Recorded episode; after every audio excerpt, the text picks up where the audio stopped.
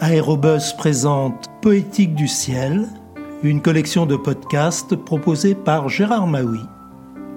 Bonjour, aujourd'hui je vous emmène dans le ciel du Bourget où Marise Bastier, le 2 septembre 1930, tourne en rond pendant près de 38 heures, pulvérisant le record d'endurance sur avion monoplace. Elle raconte, entre autres souvenirs, cet épisode dans Elles ouvertes, carnet d'une aviatrice, publié chez Fasquelle Éditeur en 1937. Lorsque je pris le départ pour ma dernière tentative, celle qui devait être couronnée de succès et m'apporter la récompense de ma ténacité, la France attendait, dans l'espoir et l'angoisse, l'arrivée à New York de Coste et Bellonte. C'est dire que l'on ne pensait guère à moi, et il n'y eut sur le terrain pour me voir décoller ce soir-là que quelques amis, mécaniciens civils et militaires, Adrienne Bolland, son mari l'aviateur Vinchon, Maurice Rennes et ma petite chienne Bibette qu'il fallut enfermer pour l'empêcher de bondir dans mon appareil. J'avais choisi de partir le soir pour profiter de la fraîcheur de la nuit. Les premières heures furent pénibles. Il me fallait avec l'énorme poids que transportait mon avion, il était équipé de quatre réservoirs d'essence d'une capacité totale de 525 litres et d'un réservoir d'huile de 30 litres, le maintenir en ligne de vol avec un régime moteur que je devais continuellement travailler au moyen de ma manette de correction altimétrique pour réduire le plus possible ma consommation.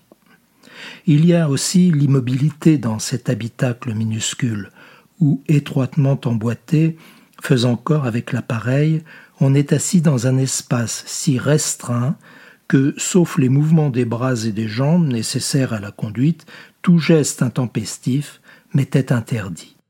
C'est pourtant là que j'allais rester trente-huit heures sans dormir, le cerveau surchauffé, l'oreille tendue sans cesse pour percevoir le moindre bruit suspect du moteur, la moindre vibration anormale. La nuit, à bord d'un avion, est une chose à la fois redoutable et émouvante.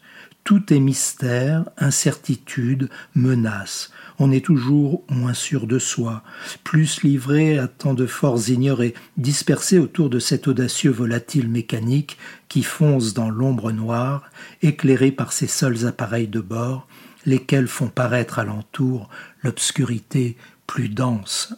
La première nuit passa tout de même assez vite. Le ciel était calme et autour de moi il faisait presque bleu. Pour me distraire, je comptais les étoiles et je pensais à l'arrivée triomphale de Coste et Bellonte. Vers dix heures, en passant au-dessus du Bourget, je vis jaillir une flamme. C'était le message de mes amis qui m'annonçaient que les deux transatlantiques avaient touché New York. J'ai poussé un hurrah de satisfaction tandis que je sentais une rafale d'enthousiasme balayer mes incertitudes. Les dieux étaient avec nous. Mon appareil déjà plus léger vole mieux. Jusqu'à onze heures, ça va. Pour occuper mon attention, je m'intéressais à tout ce qui se passait autour de moi. Deux automobiles se livraient sur la route à une lutte de vitesse. Un avion, que je jugeais très sévèrement, faisait du rasmote au-dessus d'une agglomération. Un cultivateur, l'échine courbée, s'absorbait si fort dans son dur travail qu'il ne leva même pas la tête au bruit de mon passage, et j'en fus secrètement dépité. À nouveau je regardai ma montre et je m'aperçus avec épouvante que toutes ces passionnantes distractions m'avaient juste fait passer un quart d'heure. Le soleil commence à taper dur, et j'ai l'impression de retirer tout doucettement. Alors je monte. De 400 mètres, j'atteins 1500. À cette altitude, je commence à respirer et je poursuis ma ronde, inlassable et monotone. Cette obligation de tourner sans autre but que celui d'avoir à tuer le temps autour d'un aérodrome est la pire des choses. Les minutes sont interminables. Dès que je bougeais une jambe, je ressentais de si vives douleurs que je criais de détresse seul dans la nuit. Ma main droite, blessée par le continuel frottement contre le manche à balai, saignait. Mon esprit n'était pas moins douloureux que mon corps. Je vivais dans la perpétuelle terreur de rencontrer un des avions militaires qui, cette nuit-là, faisait des exercices. Je n'avais pas de feux à bord, et dans l'obscurité le feu arrière d'un avion se confond facilement avec les étoiles. Mes yeux se fermaient plusieurs fois par minute.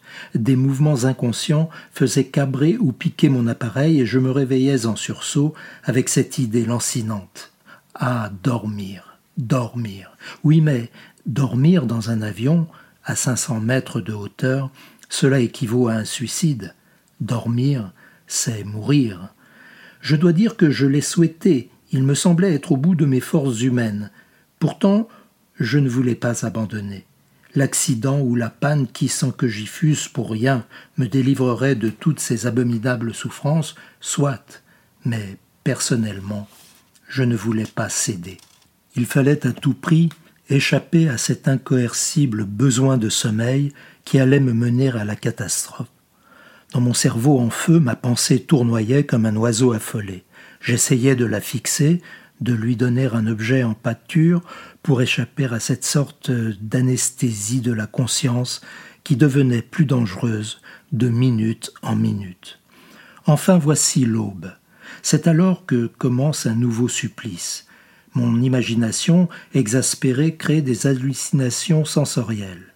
Qu'y a-t-il donc à ma droite? Un mur blanc se dresse contre lequel je vais aller me briser. Un mur, et je suis à six cents mètres.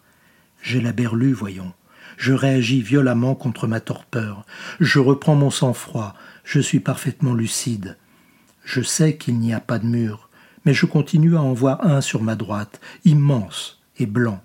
Pour l'éviter malgré moi, soigneusement, je prends mes virages à gauche. L'heure passe avec cette hantise sur ma rétine. Je regarde ma montre sans cesse. L'heure tourne. Un nouveau regard sur ma montre après tant d'autres. Ça y est, j'ai battu le record de durée. Je pourrais atterrir, mais il y a de l'essence dans les réservoirs. Je peux tenir, donc je dois tenir. Cela m'apparaît avec une indiscutable évidence. Pour tenir un peu plus longtemps, je prends une grande décision.